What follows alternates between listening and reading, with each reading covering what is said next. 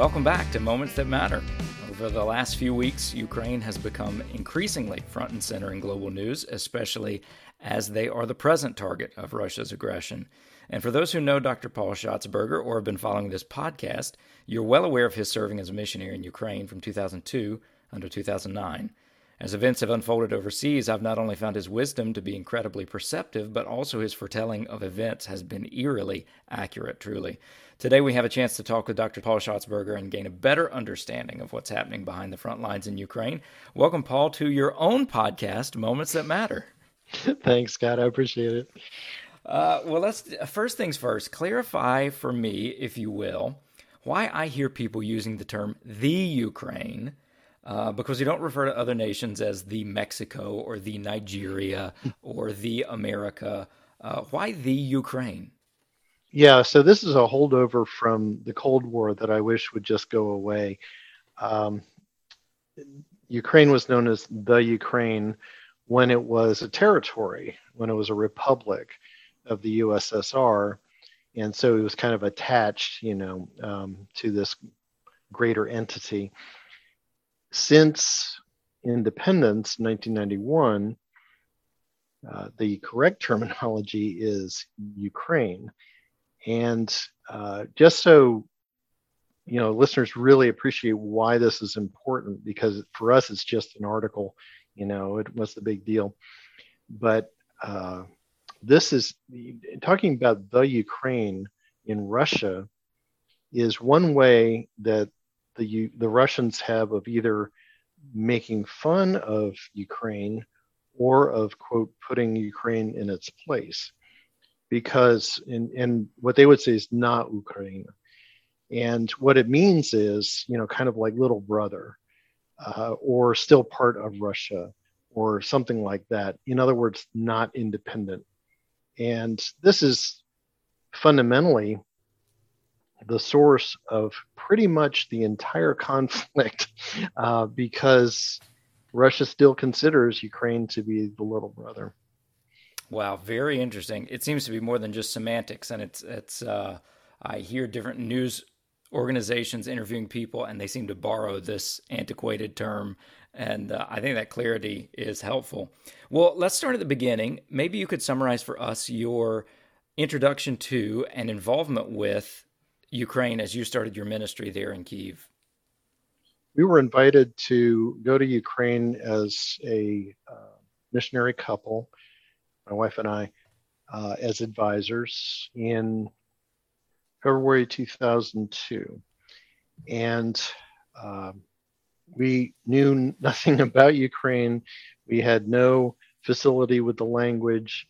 Uh, it was literally just to go and help some younger Ukrainians who had this institute, which was a network of Bible schools, uh, and there were some issues, some problems, and they just wanted a, an older couple to kind of come alongside them. And so uh, we found out about it in February 2002. We made a kind of preliminary visit in May 2002, and by August 2002, we were living there. It was it was a very quick transition, and so we and we brought our 13 year old young son, um, and it was only supposed to be for a year. I took a year leave uh, from a university, UNC Wilmington, and halfway through, uh, for various reasons and different circumstances, uh, it was just clear to us that we needed to stay.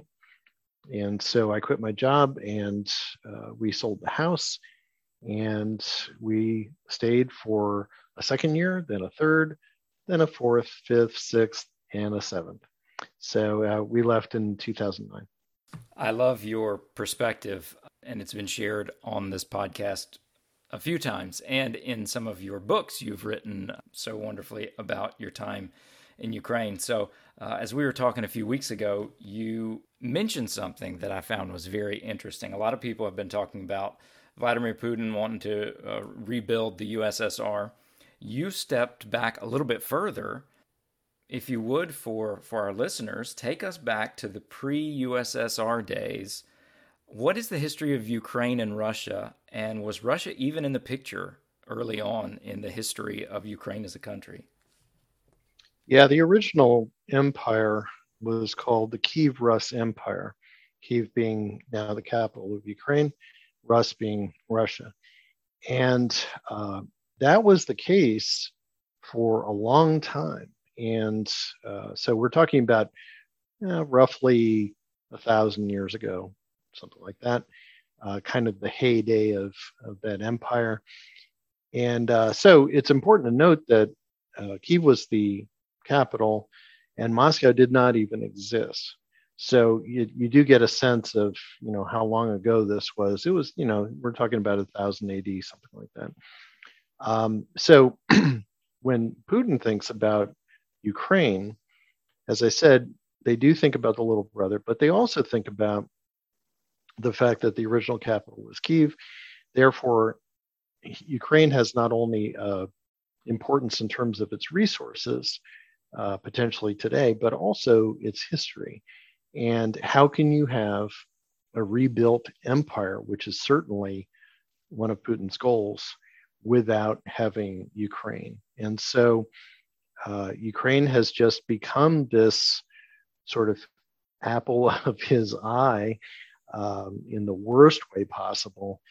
And uh, it it is just, you know, over the last especially oh, 15 years or so, uh, it's just been kind of one incursion after the next, whether it's political or geographical, militarily, uh, whatever it might be. And he's just been, up to this point, chipping away. And so uh, originally it was politically uh, in 2004 uh, with the Orange Revolution. Uh, he had his guy who was president of Ukraine and very much a puppet. And uh, that puppet was ostensibly voted in, and then that election was found to be uh, painted. And so the people called for another election, and then uh, that president uh, again ostensibly was was no longer president and uh, and uh, the the leader of the Orange Revolution became president. Well, he tried it all over again, Putin that is, uh, in 2014, and this became known as the Maidan Revolution, and um, and it was the same puppet president. um, and finally, this guy was kicked out of the country. But in the process of, you know, Ukraine getting a fairly significant victory, uh, what they lost was Crimea. And uh, Crimea became a territory of Russia. Um, and, you know, there are essentially almost no countries that recognize this to be the case except for Russia. Uh, but nonetheless, they, you know, the people there have Russian passports and it's considered by Russia to be part of Russia. Um, then came the conflict in the east and uh, Lugansk and Donetsk, and uh, that's been going on for eight years. Um, and it, again, it's just a way of kind of chipping away at some of the territory and originally, before this invasion, uh, which has turned out to be literally almost countrywide in Ukraine, uh, the thought was that what Putin was going to go for was some kind of land bridge between the eastern conflict area and Crimea. Uh, but as it turns out, he had much greater ambitions, and now he's going for a lot of different parts of Ukraine. So it seems like this has been building for some time and hasn't just shown up. And in some eerily prophetic words, just a few weeks ago, you told me, watch after the Olympics because that's when I think something's going to happen. Well, uh, surely enough, that is exactly what happened. Uh, so this conflict really has gone on for quite a number of years and has sort of come to a head recently. In that light, there have been some unlikely heroes that have arisen, President Zelensky being one of them. Uh, people talking about his bravery, his uh, attractive good looks, his uh, work in media. Is his establishment as president uh, part of the ongoing poke in the eye of Russia because he's not a bought and paid for pro Russian individual? What was his background and how did all that come to pass? Well, he's an actor, he's a comedian, and uh, it, it reminds me very much of the movie Back to the Future and you know whoever the character's name is the young one trying to talk about you know 1985 and and doc asks well who's president? He says ronald reagan. He says the actor you know um, and who's vice president? Jerry lewis? And it it's kind of like that. Um, the idea first of all that zelensky got elected was kind of amazing uh, because you know you have all these professional politicians and then you have this guy who has literally no experience in politics and uh, and I will tell you that you know in general I think the Ukrainian opinion of him was not high. How about that? Uh, so I you know he obviously this conflict has just changed things dramatically for the Ukrainian people. They are quite proud of how he is carrying himself uh, in all of this. And as you say, you know, he's um, quite good on television and quite good on the internet. And, you know, well, what about that? He's an actor, you know. So, in that sense, kind of like Ronald Reagan, um, he has the ability to really get his message across. Now, the thing about Russia, you are absolutely correct that he is not bought and paid for. Um, in fact, he is uh, very much of you know an unknown quantity and someone that russia has always looked down with suspicion um, like they don't know exactly kind of what direction he's going to go. He didn't seem to care too much about russia but he wants to you know keep up relations with russia. But at the same time he's talking to the eu and he wants to be in nato and all these kinds of things. So um, you know they they knew that Zelensky was not their friend, but they weren't sure that he was their enemy, and um, so he really kept them guessing until basically until this invasion. And uh, now he's just hardline, you know. Um, and and I'm actually surprised in some ways that Zelensky sent a delegation uh, to the border with Bel- Belarus to talk to the Russian delegation because I just didn't think that Zelensky had the time of day uh, for Russia, but he he's keeping the door open uh, to the possibility that there may be a, a, resolution to this other than militarily. This is something I'm a, a bit fuzzy on myself.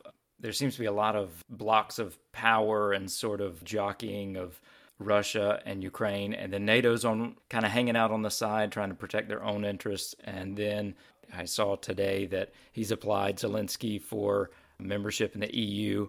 What's the balance of all of those together, and what does it mean for Ukraine not to be involved with NATO, but a desire to be a part of NATO? Uh, is that sort of one of the arguments that Russia has made that they feel encroached upon by NATO? Where does all of that shake out?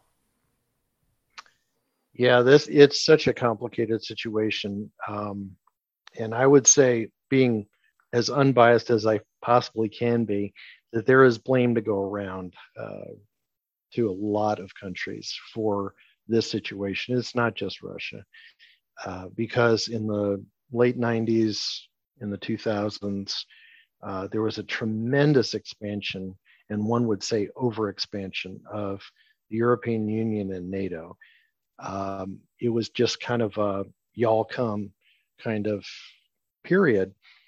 And mostly it was because Russia was very weak. And so uh, people saw their opportunity and just kind of gathered together, you know, with Europe and with NATO. And, and that's fine as far as it goes.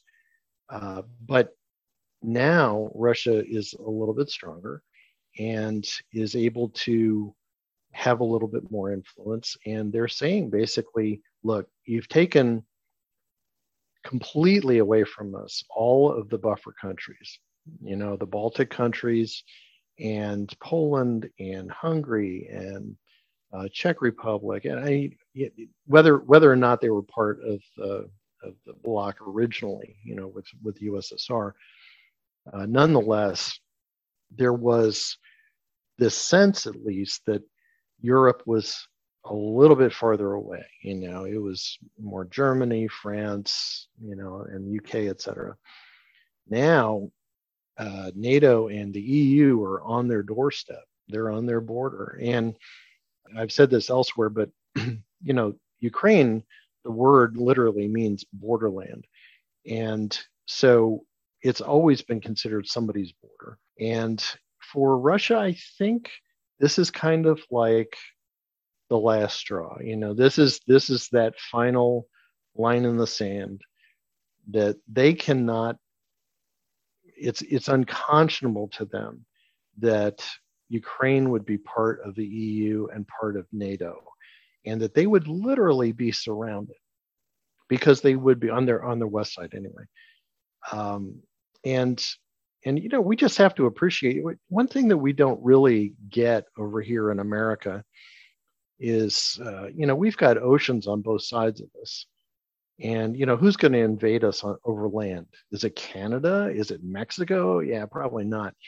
Um, but for Russia, they've been invaded and invaded, and you know, most recently Nazi Germany um, in the 20th century, and that's that's over land, and it was, you know, just jumping off from exactly where you know Germany sort of ended, if you will, um, their territory that they had taken over during World War II. Uh, likewise, they invaded Ukraine which is part of the Soviet Union. And uh, so, so Russia has a little bit different view of uh, the potential of countries invading. We're not even talking about lobbing missiles in right now. You know, we're just talking about a land war. Basically, what's going on right now between Russia and Ukraine, and it's very, very serious business to them. And so, in one way, you can say, okay, Putin's really paranoid. Um, he's delusional.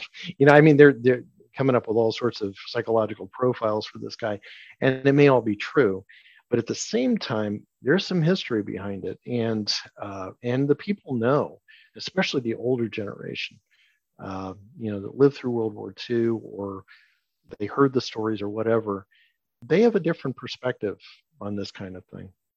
That's very helpful because I think to the casual observer, it seems like one day uh, Russia just woke up on the wrong side of the bed and decided to do something and um, to, to understand the background, I think, is so significant. Well, if you could look in your crystal ball, here we are, March the 1st, uh, when we're recording this. And this has been going on for five, six days. Things are changing rapidly by the day. Where do you see this going forward? And what do you think maybe the coming days or week will hold, especially as you've heard from uh, your friends that are there in Ukraine on the ground now? Well, everything I'm hearing from people that we know uh, is that Ukraine will never surrender, never give up. Um, and, you know, the, the news has been obsessed with Molotov cocktails. Um, that's all they can talk about is how many Molotov cocktails people are making. You know, if it comes down to that, Ukraine will fight on the streets. They they will absolutely use those Molotov cocktails.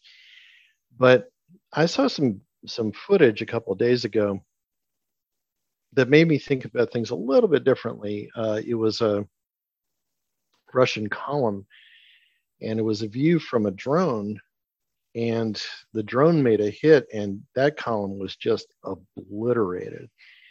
And um, and i think right now that's the difference. Um, i i think perhaps russia it was thinking about ukraine in terms of the soviet union and in terms of soviet equipment and that kind of thing.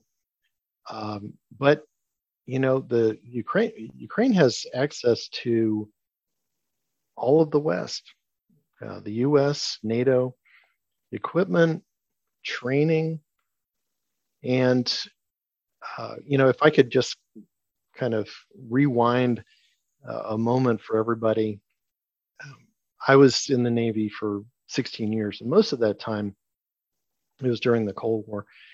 Uh, but right at the end, you know, the wall came down, and uh, then the republics of the USSR became independent, including Ukraine.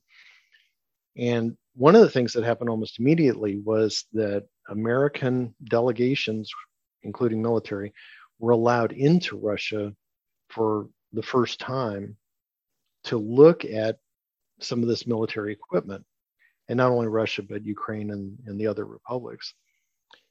And the reports that came back, our people were just appalled. They they were like, this the the ships are rusted out, the military equipment doesn't work, uh, there's no infrastructure, and and this is who we were so fearful of, you know, uh, during the Cold War. And so perhaps when Russia thinks about Ukraine, maybe that's what they're thinking about. You know, well, they've just got hand me down stuff and, you know, they're, the people are brave, but they're just going to give up. Well, I tell you what, Ukraine has played it smart over the last eight years or so of that Eastern conflict. And they've gotten a lot of training and a lot of equipment uh, from the West. And also, by the way, they have access to all of the West's intelligence. Um, so they know exactly what Russia's doing in and out of their country. Um, and so uh, the idea that it's going to come down to a street fight and Molotov cocktails, I, I think, is a little bit misleading. Uh, you know, they they are brave people, but they're also really, really smart. And um, so, I think I think Russia heavily, heavily underestimated um, Ukraine. And so, for all of those reasons, um, that's why Kiev did not fall in, quote, just a few days, as all the news outlets were saying. Uh, Kiev still stands.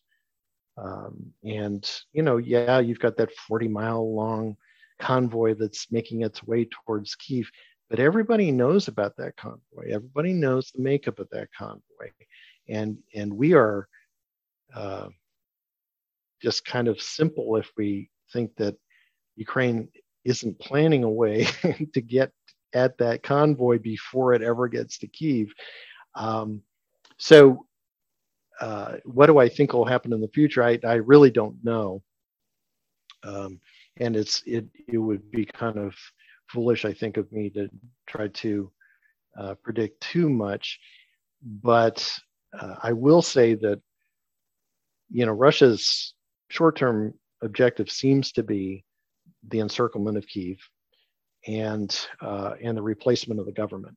That's that's kind of been Putin's mo, you know, for a long time now, uh, as well as just kind of you know blunt force, you know, used against these cities, the people, uh, just like Syria, just like Georgia, um, but that's not how Ukraine is thinking. Ukraine is not thinking in the short term. Ukraine is thinking in the long term, and uh, and so whereas you know Russia may have some tactical victories, um, Ukraine is going to have the strategic victory.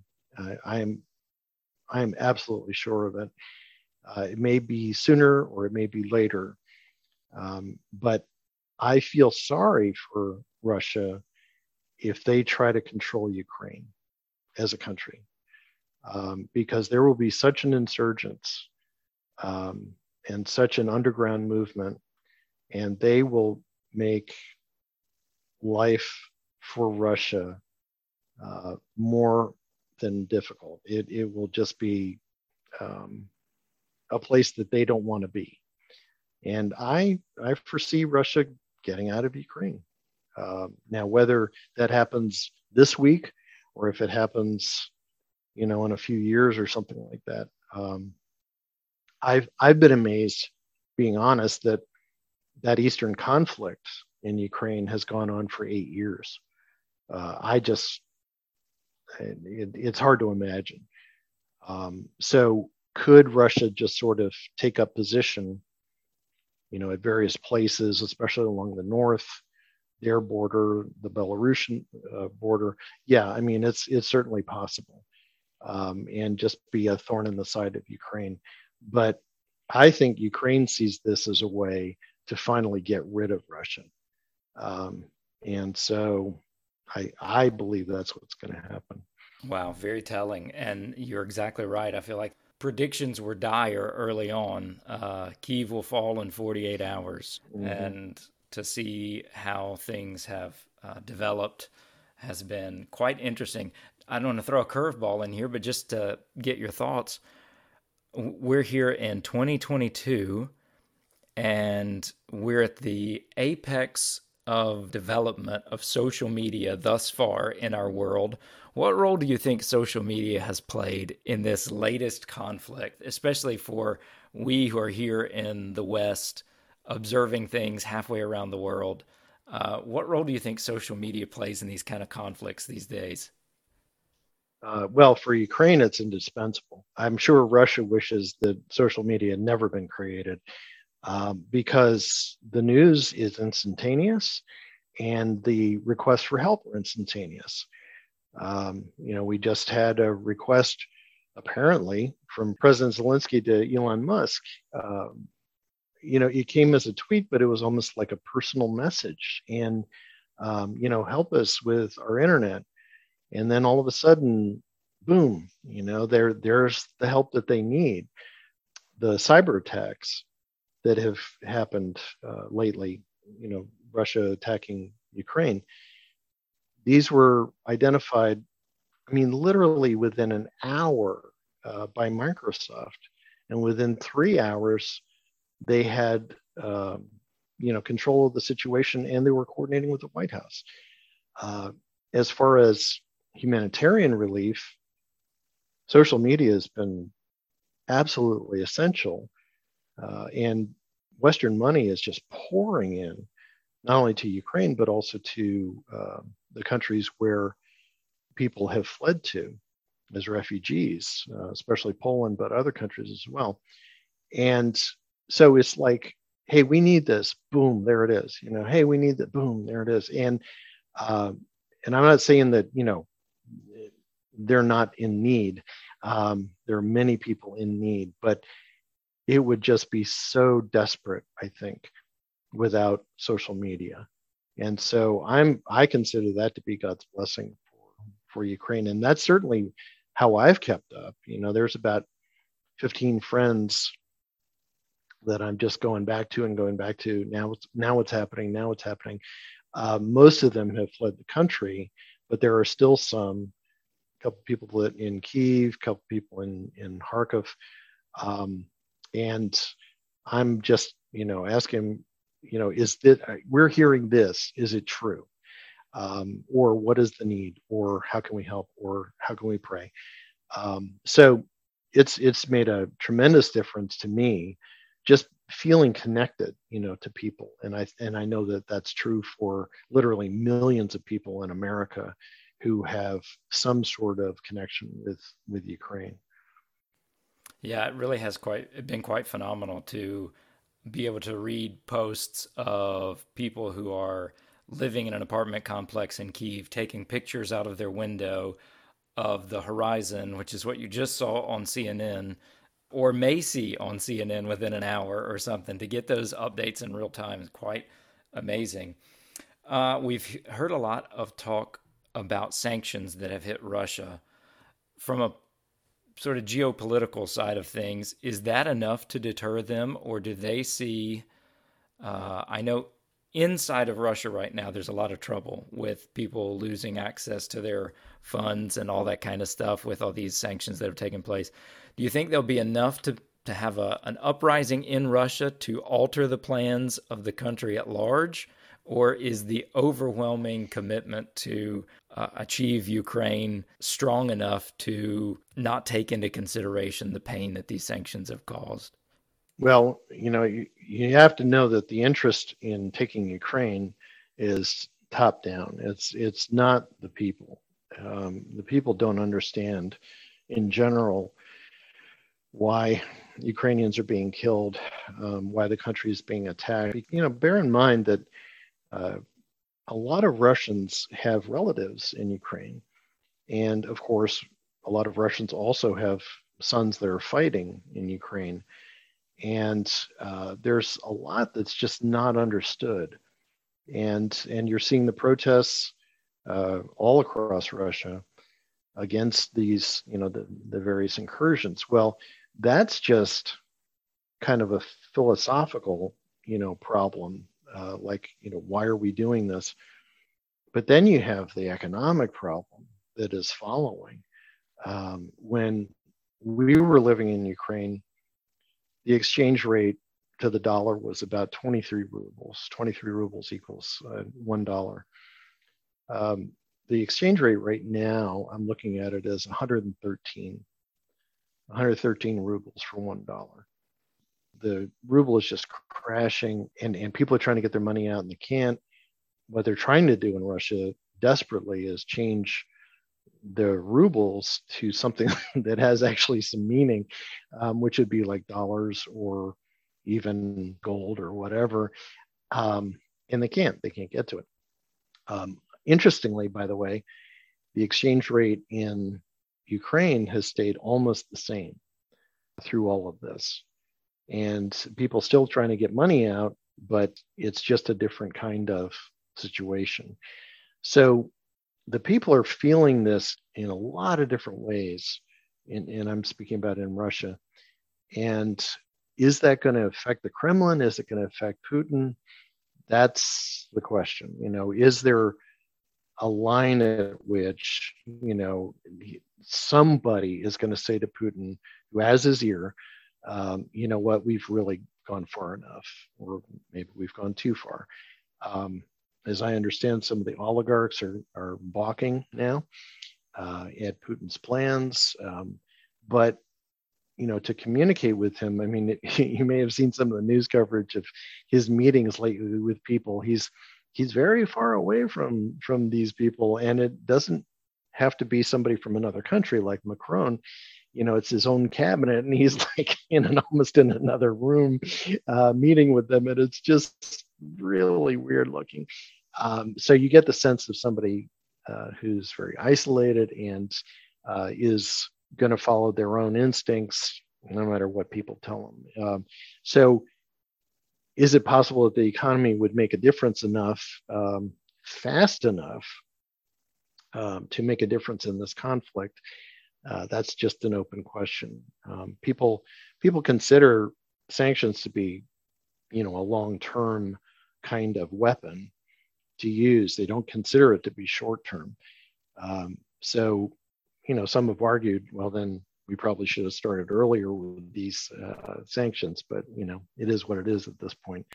Um, so, uh, could it make a difference? Yes, it could.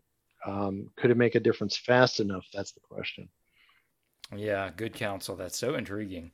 Uh, is there anything that you think Americans would do well to know about the conflict, or maybe something that they're missing, or any additional wisdom or guidance that uh, from your time in Ukraine and your friends there uh, that you think listeners would benefit from knowing?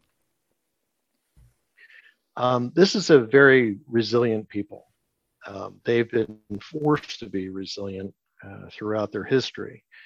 Uh, this is an invaded country. This country has been invaded every century for centuries, and uh, they have been under various rulers, uh, various empires throughout their history. Um, they have very, actually, very little history of being independent, and so, uh, but but you need to know that their heroes are the Cossacks, and the Cossacks were the freedom fighters um, and they are the ones who who fought for independence. And the people fighting now, and I'm talking about not just army but civilian, uh, they see themselves as modern day Cossacks, and uh, You know, they they are now they are the, the new generation fighting for independence. Um, and when you speak start speaking in those terms, you understand there's kind of almost a destiny to it and a willingness to just take it to the end uh, that may in fact not exist uh, for the Russians. Um, the Russians, you know, a lot of those soldiers are just conscripts and they don't know what they're getting into. They don't know why they're there. Um, there, there have been stories of, you know, the Russians just simply uh, transporting these soldiers into Ukraine. They didn't even know they were in Ukraine. You know, like, hey, go and fight. And when then they find out that they're in Ukraine, then they stop fighting. Um, because again, there's all this connection, you know, between Russia and Ukraine.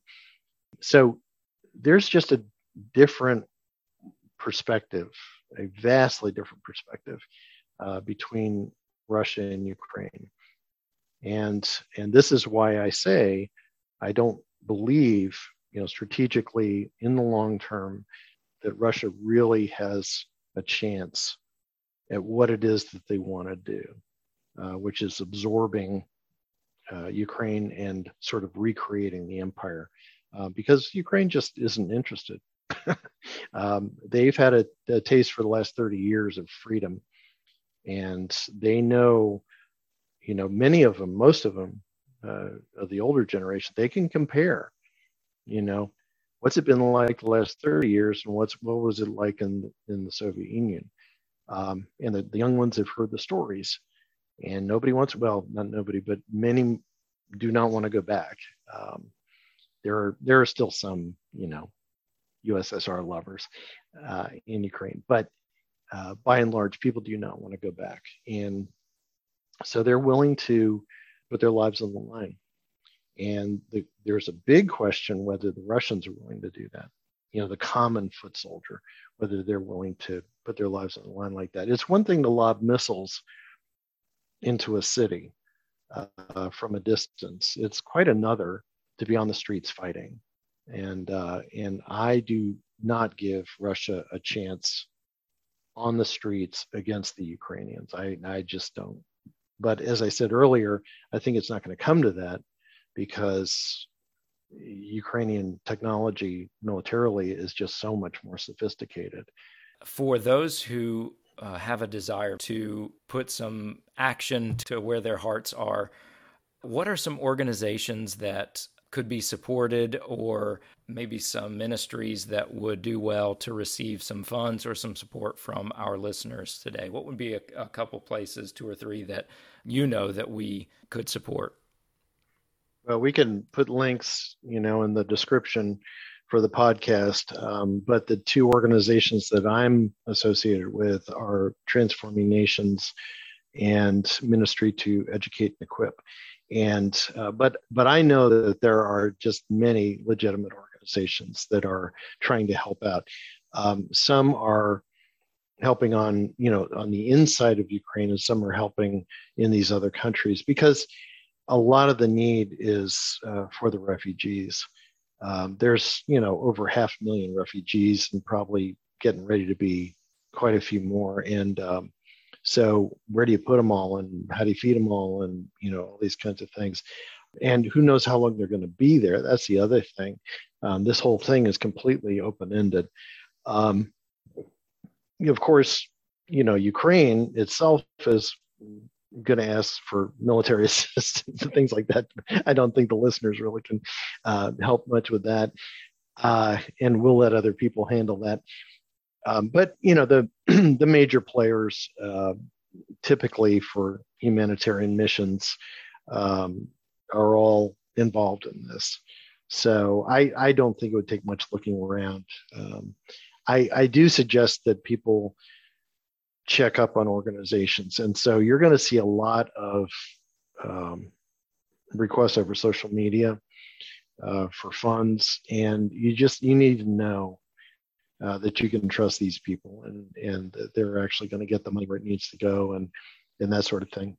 Um, I will say also that um, you know sadly because of the effect of the USSR Ukraine does have a history of corruption. And so, one of the ways around that um, sometimes is that you give things and not money. Um, so, if a if an organization is being very specific about the kinds of things that they're going to give to the Ukrainians, that may be a better sign that you know they know what's going on and they're dealing with the right people. Well said, and it will be quite an interesting next few days and weeks as we watch this unfold. But I think you've given us tremendous understanding of how we got where we're at and what the future holds. And to you, our listeners, thank you for tuning in once again. You can check the podcast description for a couple of links of some great organizations that you can support. And we hope to see you next time on Moments That Matter.